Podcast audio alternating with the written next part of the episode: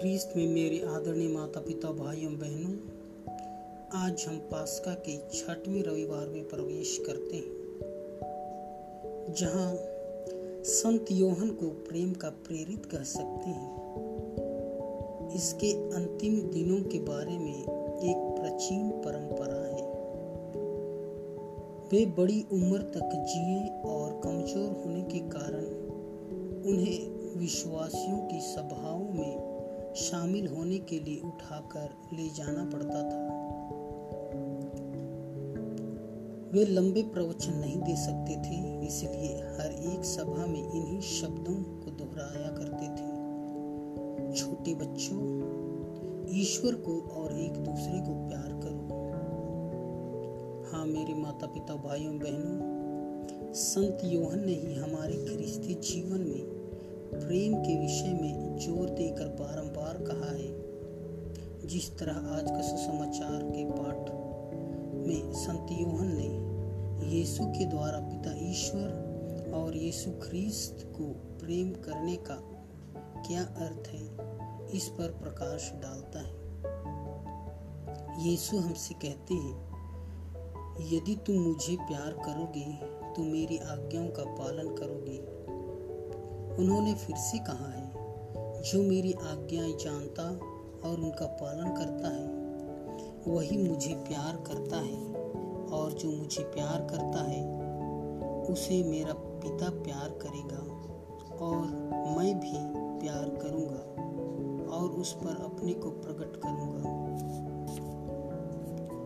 हमारे प्रभु यीशु ख्रीस्त ने जो मृतकों में से तीसरे दिन जी उठी अपने शिष्यों को यह आज्ञा दी कि वे पृथ्वी के कोने कोने में जाकर यह घोषणा करें कि प्रभु का पुनरुत्थान हो गया है। शिष्यों ने प्रभु यीशु के प्रति उनकी आज्ञा पालन करते हुए अपना प्रेम प्रकट किया। वे चारों दिशाओं की ओर बढ़े और उन्होंने साहस के साथ यीशु ख्रीस्त के पुनरुत्थान के सुसमाचार की घोषणा की।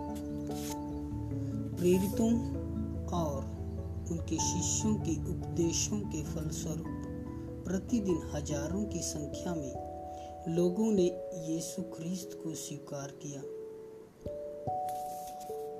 यीशु ने प्रतिज्ञा की कि वे अपने विश्वासियों को अनाथ न होने देंगे, बल्कि एक अन्य परामर्शदाता पवित्र आत्मा को भेज देंगे, जो सदा उनके साथ उनका मार्गदर्शन करता रहेगा। संत पेतरुस ने लिखा है कि बपतिस्मा द्वारा हम सब ख्रिस्तियों ने सलाहकार और सांत्वना देने वाला पवित्र आत्मा को स्वीकार किया है। पवित्र आत्मा पुनर्जीवित यीशु का आत्मा है और यह आत्मा हमें अपनी सारी कठिनाइयों पर जीत पाने और अपनी सारी आत्माओं की पूर्ति के लिए सहायता करेगा।